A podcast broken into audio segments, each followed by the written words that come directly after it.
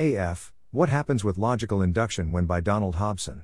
Welcome to the Nonlinear Library, where we use text to speech software to convert the best writing from the rationalist and EA communities into audio. This is What Happens with Logical Induction When, published by Donald Hobson on March 26, 2023, on the AI Alignment Forum. So, this is a bunch of related technical questions about logical induction. Firstly, do you need the formal theorem prover section?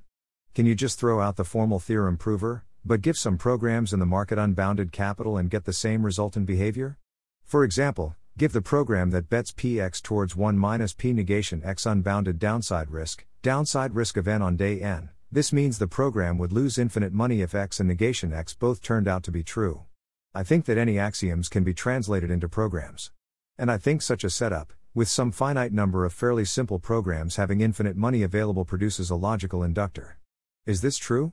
What happens when the axioms added under this system are inconsistent? So, this is a logical induction market, without a theorem prover to settle the bets, and with agents with unlimited money betting both for and against X, possibly indirectly like the bot betting for X, the bot betting for negation X, and the bot described above trying to make Px plus P negation X equals 1. Can the other agents make unbounded money?